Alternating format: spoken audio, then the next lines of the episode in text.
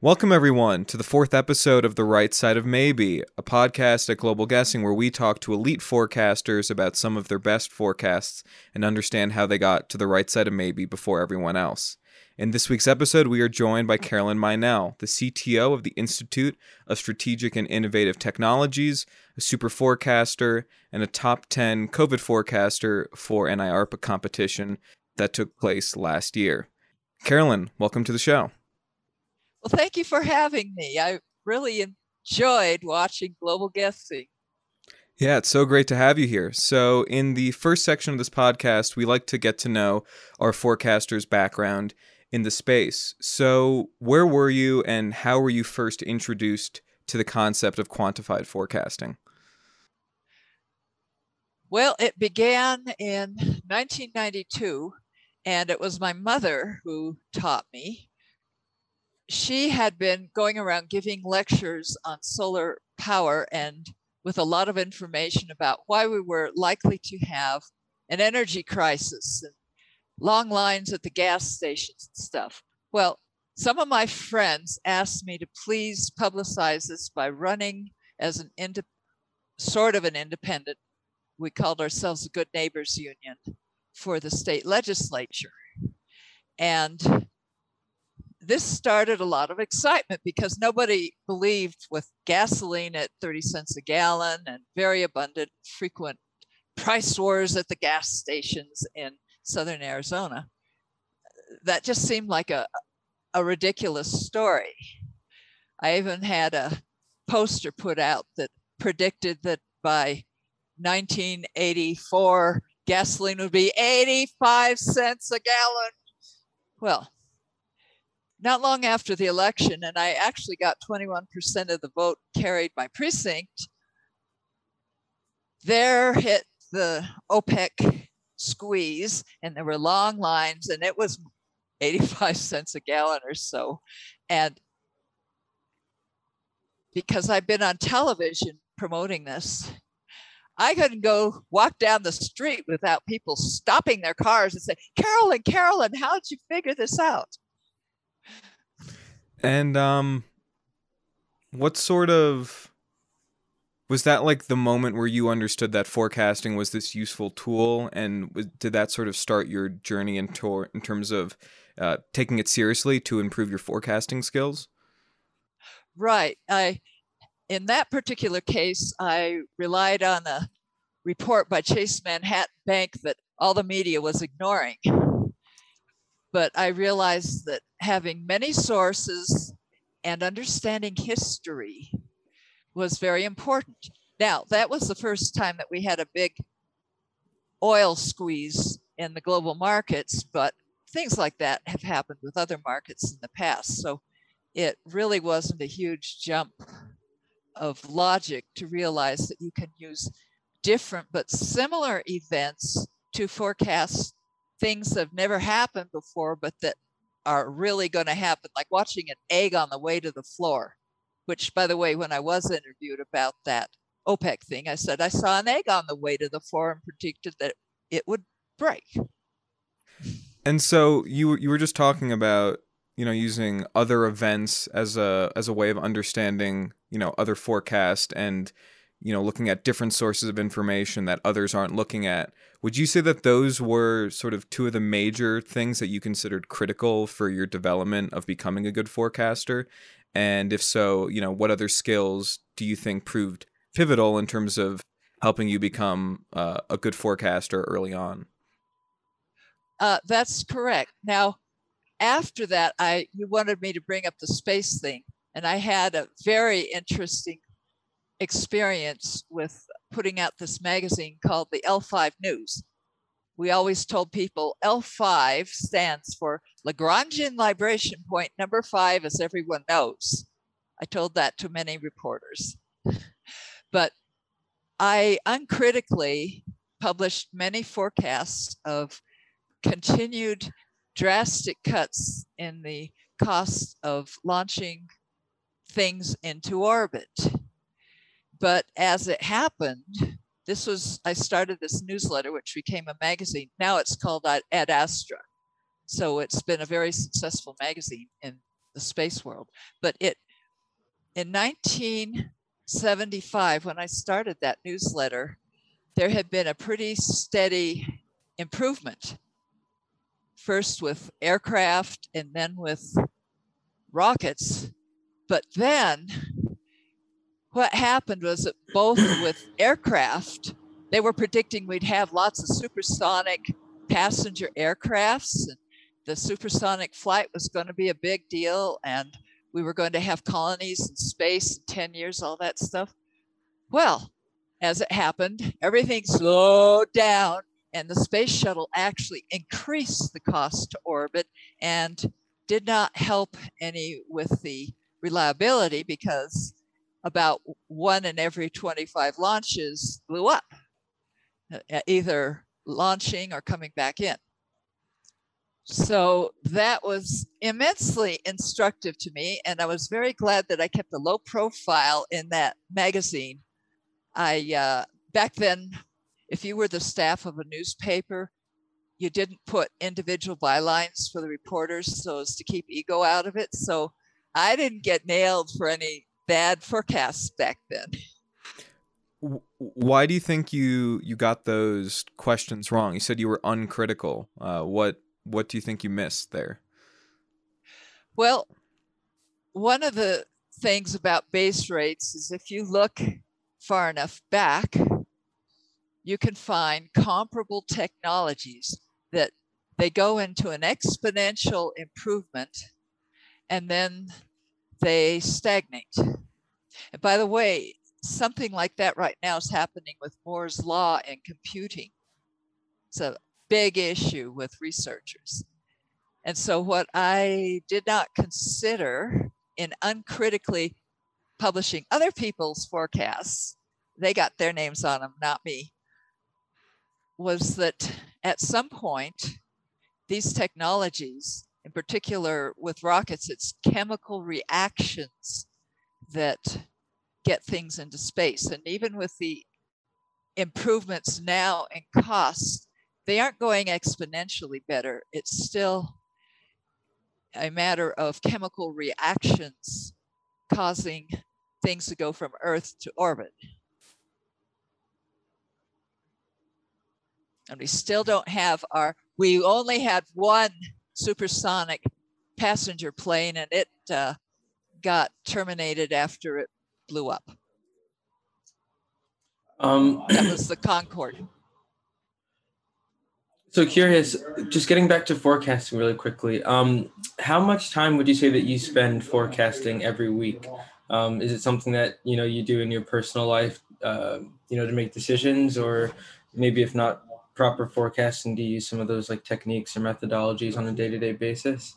Um, yeah, well, right like now how do you I'm having, that time? Yeah, I'm having a very frustrating time right now, especially with uh, Bloomberg and the Wall Street Journal and reading uh, Paul Krugman on the New York Times. Krugman predicted the crash of 2008, and the New, and the Wall Street Journal was spot on also about that.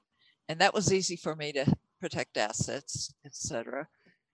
However, right now,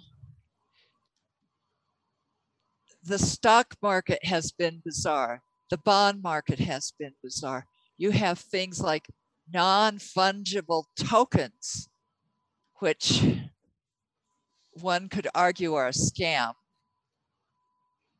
And I'm having a really hard time forecasting what I should do with my life savings. So this doesn't always work out. And I just cannot tell you what's going to happen now. It really concerns me when I am just flying blind for the first time in my life on the economy. I was always pretty good at seeing this before.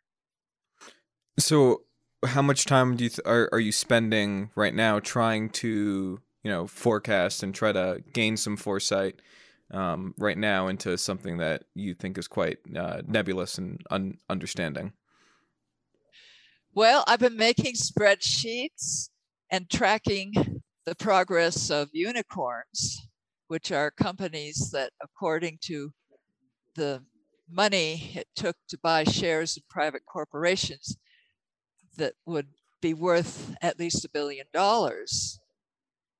And I'm seeing the same bubble all over the place. And it's been hard to predict when they go, when they do IPOs. Some of them, they withdraw the IPO before doing it because they realize it won't fly. Uh, some do very badly. WeWork was a good example, something very hard to predict. And it, it's just, I've been putting a lot of time building a lot of spreadsheets trying to figure out where is the signal and where is the Netherlands tulip boom and crash. Um, and so, then just really quickly, so I mean, I think this is interesting um, and something that would probably be helpful to our listeners. You know, I think a lot of times people feel like they're, you know, engaging with a topic or a subject matter where they're flying blind or may not have a lot of information or insight into uh, what's going on. Are there other examples of times where you've been um, sort of bereft of information, and are there like tips or tricks that you use to try and learn quickly or get an idea of what's going on and understanding of the ecosystem? Well, I'd like to use the Code Red worm as an example where I was okay. spot on and early. In that case, I had two fabulous resources and they were totally disjunct from each other. One was a group of computer hackers, many of them well, criminal hackers. Carolyn, they real quick before a, we before we yeah. get into the code red forecast, I think it'd be yeah. useful to um, provide our listeners with um, background on ter- in terms of what this forecast was, you know, what your prediction was, and um, how you uh, were forecasting as uh, the event that you were forecasting happened. You were you were writing up a forecast, and as you were doing this, uh, the event that you were predicting ended up coming true, which. Uh, we've had happen to us when we were forecasting the Suez Canal crisis. We talked about that with Peter Herford in the first episode of this podcast. So, if you could just give our, our listeners a high level overview of what the Code Red forecast uh, and how you approach the question and, and all of that background, because it's it's it's a really fascinating story. Okay, I'll give the uh, big reveal at the front. I was forecasting that a nation state was going to harness internet worm technology, which previously all the worms have been attributable to some disaffected young man. And that instead, in this case, it would be weaponized. And indeed it happened. I sold Scientific Amer- American on doing this story back in uh, it's either late April or early May. I couldn't find the email where I first pitched it, but at the time, I had seen evidence that in China something was going on that was not random hackers, and that they were experimenting with worms that infected various flavors of Linux web servers. What's a worm? Linux, un- okay, a worm is a computer program that, uh, unlike a virus, a worm will uh, infect a computer and then it will generate more copies of itself and then it will send out these copies to other computers. Whereas a virus might just, you might put a floppy disk back in those days into your computer and the floppy disk would infect your computer. So having things traveling over the internet was uh, becoming more and more of an issue. Got it. And when you made these observations in, in China, what sorts of sources were you looking at to sort of determine those signals? Was it like open source um, sort of data that you were scouring, or were there certain people that you would listen to who had knowledge of you know the situation on the ground over there? How would you get that information? Well, the two sources I had was number one, I was doing some work for DARPA, Defense Advanced Research Projects Agency.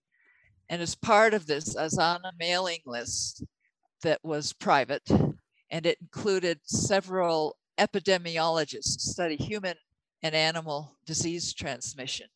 And the theory was that software infective agents ought to have a lot in common with those that attack living organisms. The second source was also a, a private mailing list, and that was called BugTraq, B U G T R A Q. That list is no longer in existence. Back then, there was a combination of security researchers and computer criminals and just plain hobby hackers. And they would they were pretty notorious because if someone discovered a way to break into some kind of computer, they would publish it on BugTraq along with the code. And then all of the guys who were on the criminal side would quickly rush out and commit computer crime. So they had a lot of enemies, enemies, and they didn't like me either because I knew I was on the side of the feds. But what happened was they were analyzing what they called the lion worm, L01N. They figured out who were working on it in China. This was in early 2001 when in China, you didn't have many computer hackers in their mother's basements doing mischief. So my thought was that this is different from the guys that kept on writing worms that were like the Melissa worm. They, they'd say, oh, click on this link and you'll get to see porn. Uh, they were very amateurish. In the case of the lion worm, they it was perfect for testing because the Linux operating system is actually a plethora of operating systems all based upon the same type of kernel developed originally by Torvald Linus. So if you came up with a worm, you didn't have to worry about millions of copies and it getting a whole lot of attention. It might infect a few thousand at most, and then researchers could analyze how it operated. But my thought was once they really got a handle on these Linux worms, which by the way, they started doing in 1998, that was the first sign of these experimentations. The lion worm was the most sophisticated because it left a way to get back in and then install all sorts of horrible stuff. So I figured there was this huge Windows server ecosystem all running the same operating system and the same web server, millions, tens of millions of them all over the internet. And the federal government had decided for purposes of being well organized that they would all run federal web, web servers, even in the military, on the same operating system and web server. So they were a sitting duck, and I knew it. And I wanted to get the word out before it was too late.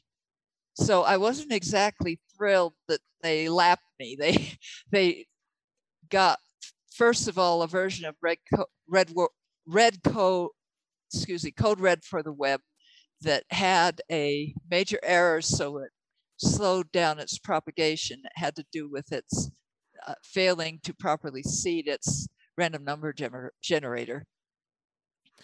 But within hours, they put out a better version.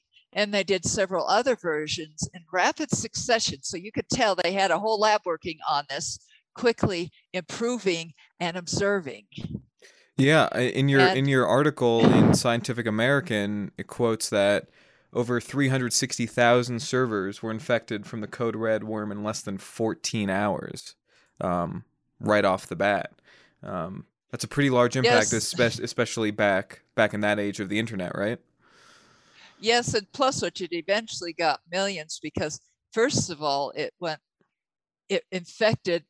Well, the whole federal government prevented most of its servers from getting infected by simply shutting down internet access.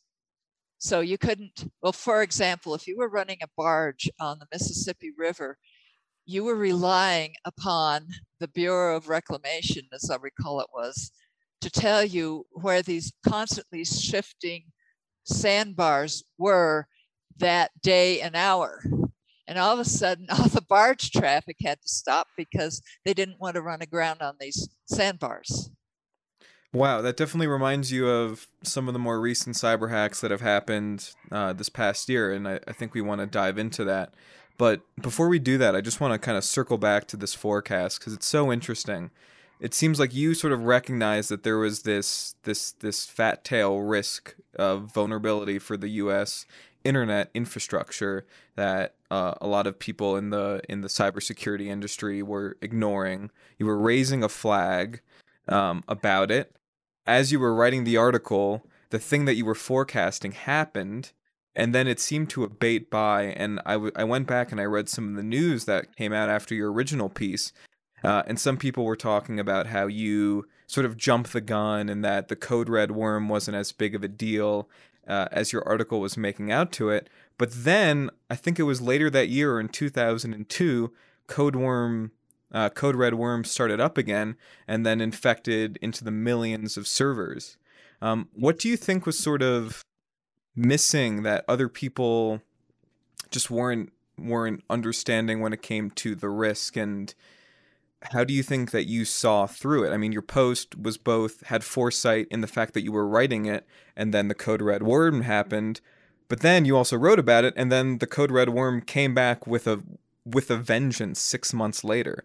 I mean, that's that's kind of a, a two for one foresight your forecast your forecast had done.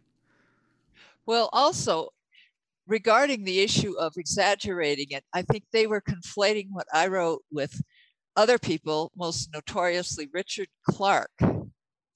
And I uh, provided you with a copy of something I wrote in 2006, a post mortem on how overreacting to Code Red, led by Richard Clarke, helped cause the uh, 9 11 attacks by Al Qaeda because they had a, a, an inside informant inside Al Qaeda, uh, Khalid Ibrahim.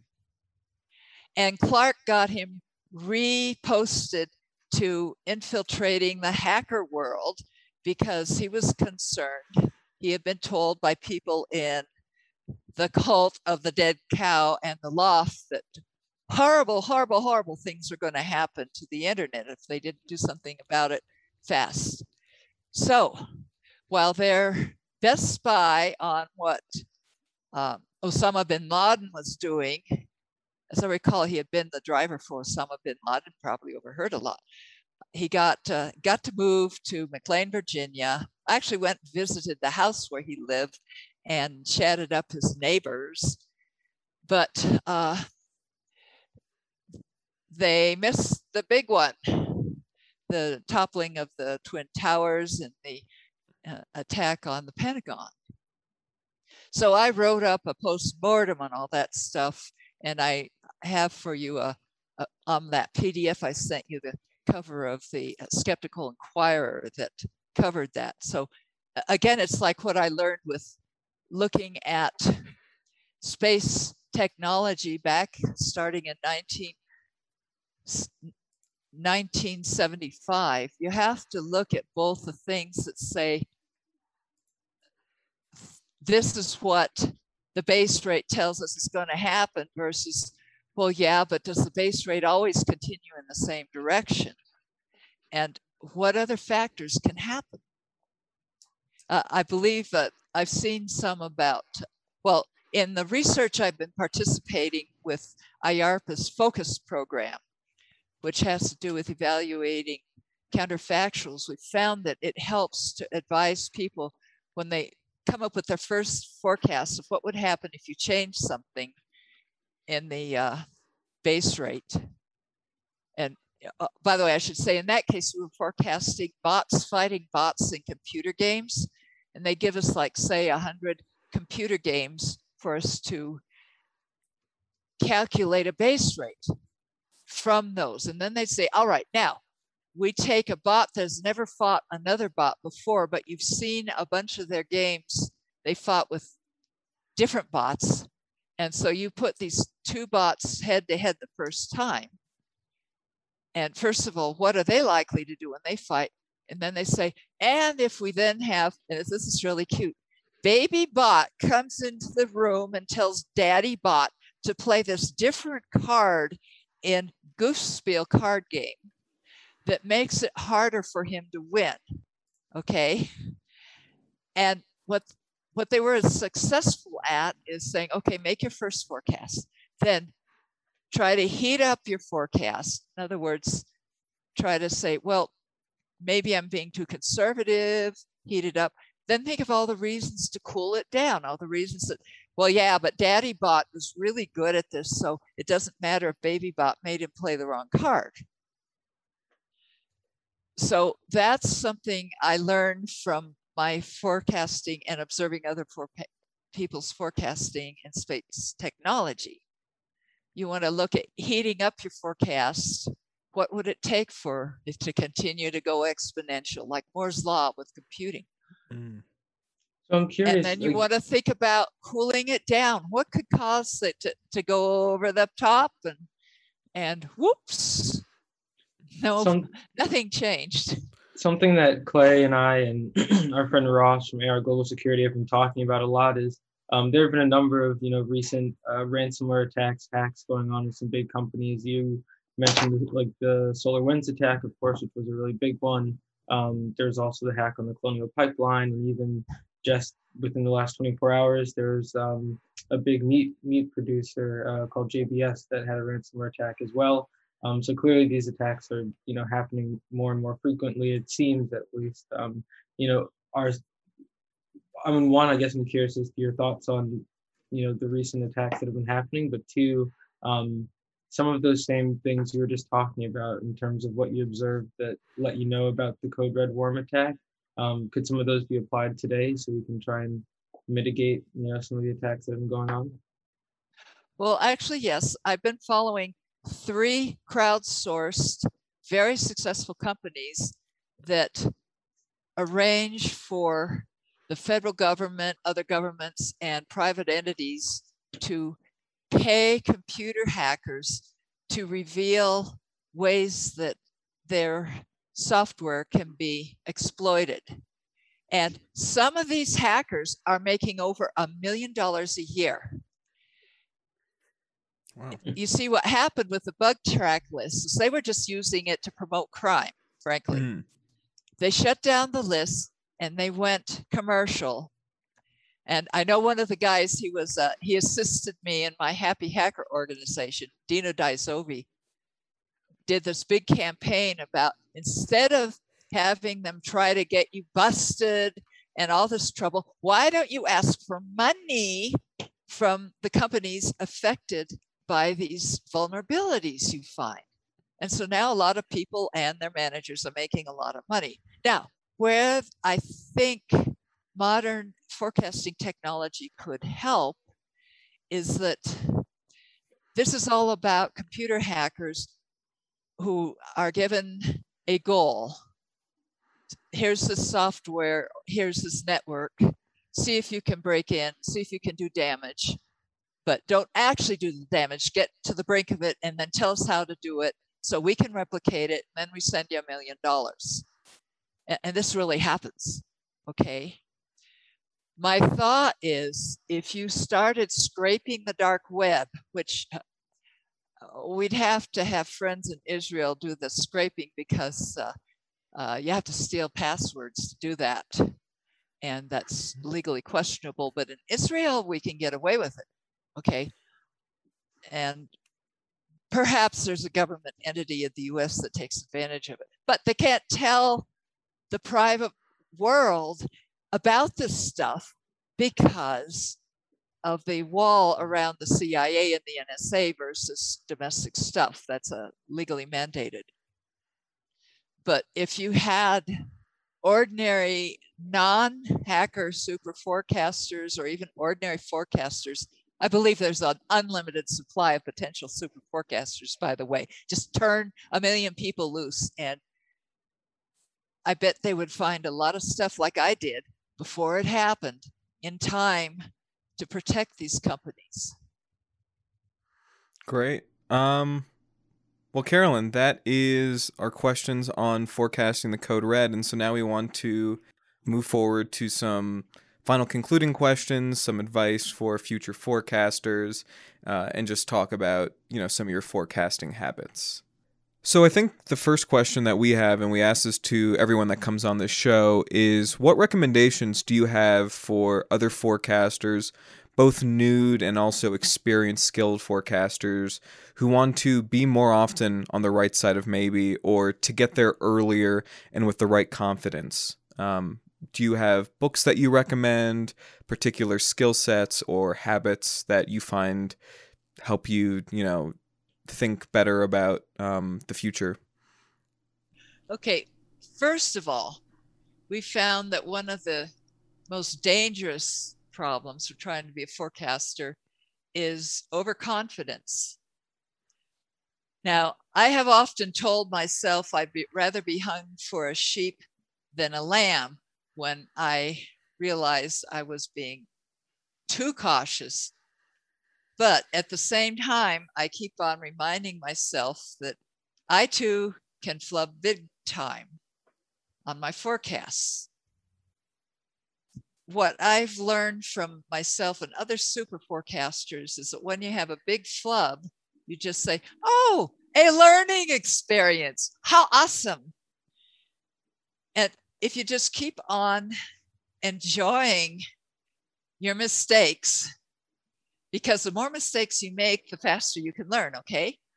Like with my experience running the L5 News and all these people forecasting what their next version of rocket was going to accomplish. Okay. So you want to be embracing your failures, but at the same time being enthusiastic and cheering yourself on. And as for reading, it's, well, I found the work of Kahneman and Tversky to be very helpful. I was fortunate enough to study it right after their first paper came out in un, as an undergrad, and I'll tell you my age in a way, 1974. And actually, I was, I'm even older than that, but it was fascinating to discover all the logical errors that people can make. And so it helped me to have a, a sense of looking inward all the time and saying, Carolyn, you're confabulating. By the way, the word confabulating is, uh, or confabulate is very valuable because one of the things that Kahneman and Tversky discovered is that people often don't know why they make decisions. Me too. I don't really know why. So I'll say, like, I'll forget something and I'll think, oh, well, I had a good reason for forgetting. I'd forgot on purpose. I'm uh, exaggerating a little bit, but then I have to stop and say, am I confabulating? Okay. I need to have a lesson learned when I make a boo boo. Yes. How's that?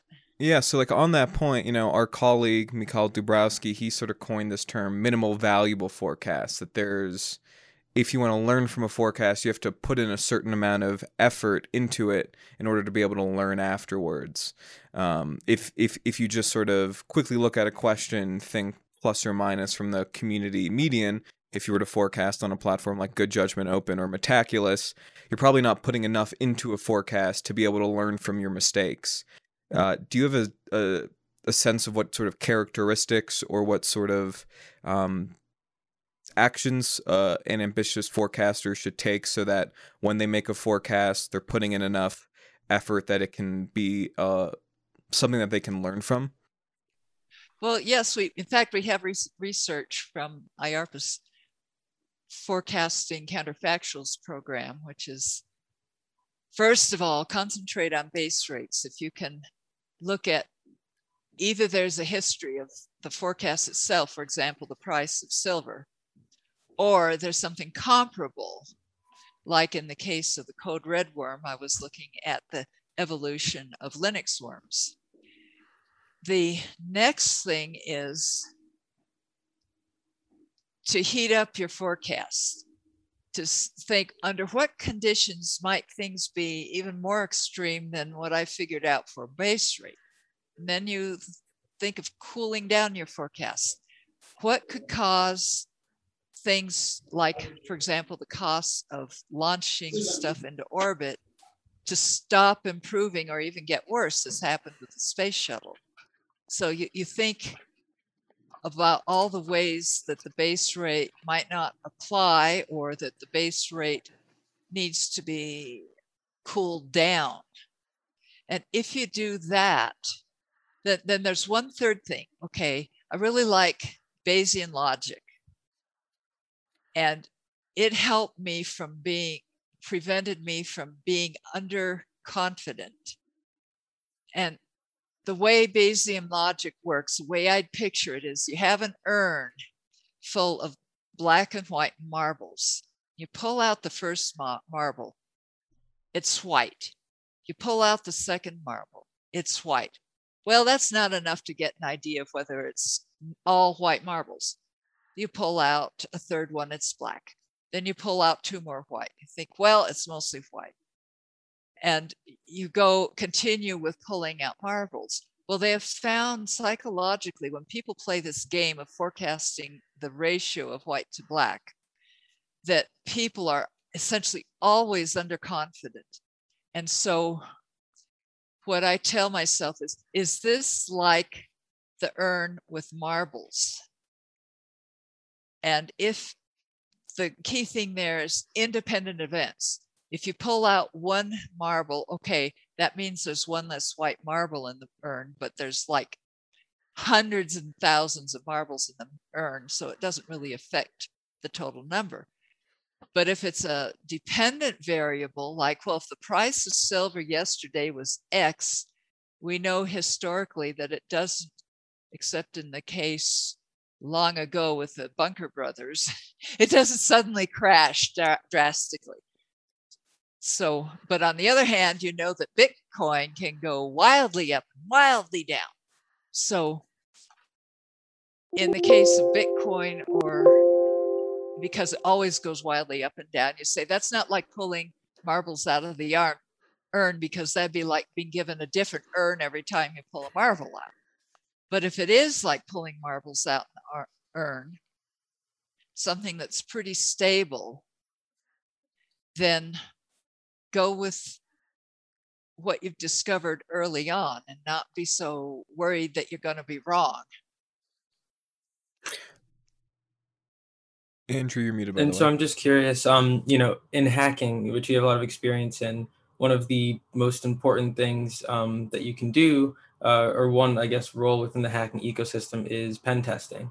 Um, yes. And I've been thinking about the analogy between, you know, if you think of a forecast as like a computer system and pen testing would be like that rigorous testing of that forecast to make sure like to check its vulnerabilities um, and you know make sure that all of its le- like levers base rates are correct do you think that's like an apt analogy and do you think it's an important thing to do to sort of quote unquote pen test your forecasts well that's helpful although i have some bad words to say about pen testing because you can't find everything from pen testing. There's two major approaches to finding vulnerability in software, and the pen testing is attacking it from the outside, which these three crowdsourced hacker based organizations are doing. The other one is code analysis, where you look for known bad coding practices in the code. If you find spaghetti code, you might want to just throw the whole thing away. Gary uh, McGraw, under a DARPA contract, going on about in, in parallel with back when I was doing things for DARPA, developed some really great tools and they have much improved on how to do that. Let me see if I have a copy of this book right here. I think both code analysis and ah, testing ah, seem ah, like interesting approaches to auditing this, forecasts. This was revolutionary. Okay. Mm-hmm. Gary McGraw, this is, book was produced out of Gary McGraw's DARPA work. And by the way, I found the typo. I, I found the only typo that he knew of that after I nobody else had it. I found the missing curly bracket because I used to code, so it just jumped out at me. Ah, oh, where's that curly bracket? Put it, it back in. okay, great. Um, so Carolyn, do you have any other sort of recommendations for forecasters, resources that you recommend? Obviously, besides subscribing to globalguessing.com, that's obviously the best way to get better at forecasting is to to read and engage with all of our content. But outside of that, any other tips for forecasters? Um, where can they find you and any exciting um, projects that uh, you're working on right now? Well, I tend to be kind of private on what I'm working on right now. Okay. okay. But I do occasionally. Well, right now I'm forecasting on Adam Grant's Think Again on Good Judgment Open. Think Again, I think, is the next best step after Kahneman and Tversky's Thinking Fast and Slow. And again, it's about not just thinking, well, this popped into my head. It must be true. Thank you, QAnon, for that drop. Uh, you have to be skeptical about your own thought processes while at the same time cheering yourself up because if you just beat yourself up, you're going to get depressed. You say, well, considering I'm only human, I'm pretty good. Yeah, I, I can't recommend that book enough. Uh, I, I, I just finished reading Think Again finally uh, last night, and I think it's not only a really interesting book, but I found Adam Grant to be a very funny and engaging writer as well. Uh, a really good, really good book that uh, I'd recommend. Um, how how are you liking the the Good Judgment Open um, accompanying questions for it? Well, I think they're they cover a really wide range of questions. So it'll give you a good workout on coming up with base rates. I have been really amazed at some new forecasters there who have put up outstanding analyses in which they give both their sources and then say, here's how I figured out the base rate, etc. So while you have the option of just finding who are the best forecasters by looking at people's Brier scores and their status on various leaderboards, if I find it's much better to look for people who posted something that included a URL. That's a good way of finding that they actually have used sources. So I'm, I'm delighted to see what I expect are going to be some really great super forecasters just joining in recently. Awesome. Well, Carolyn, thank you so much for coming on uh, the fourth episode of The Right Side of Maybe. If you guys want to follow Carolyn, she is on Twitter at C Meinel. You can find a link to that in the description below. Andrew or Carolyn, anything else before we call this a show? Well, I think that's pretty good. I'm really glad you fun. read Think Again. Yeah, no, great book. Great book. Would yes. would love to have Adam Grant on the uh, podcast sometime. So if someone knows him, let him know that Global Guessing would love to have him on the show sometime. Well, I will let him know. Phenomenal. All right. Okay. Everyone, this was the fourth episode of The Right Side of Maybe. Thank you so much for listening. Bye bye. Okay.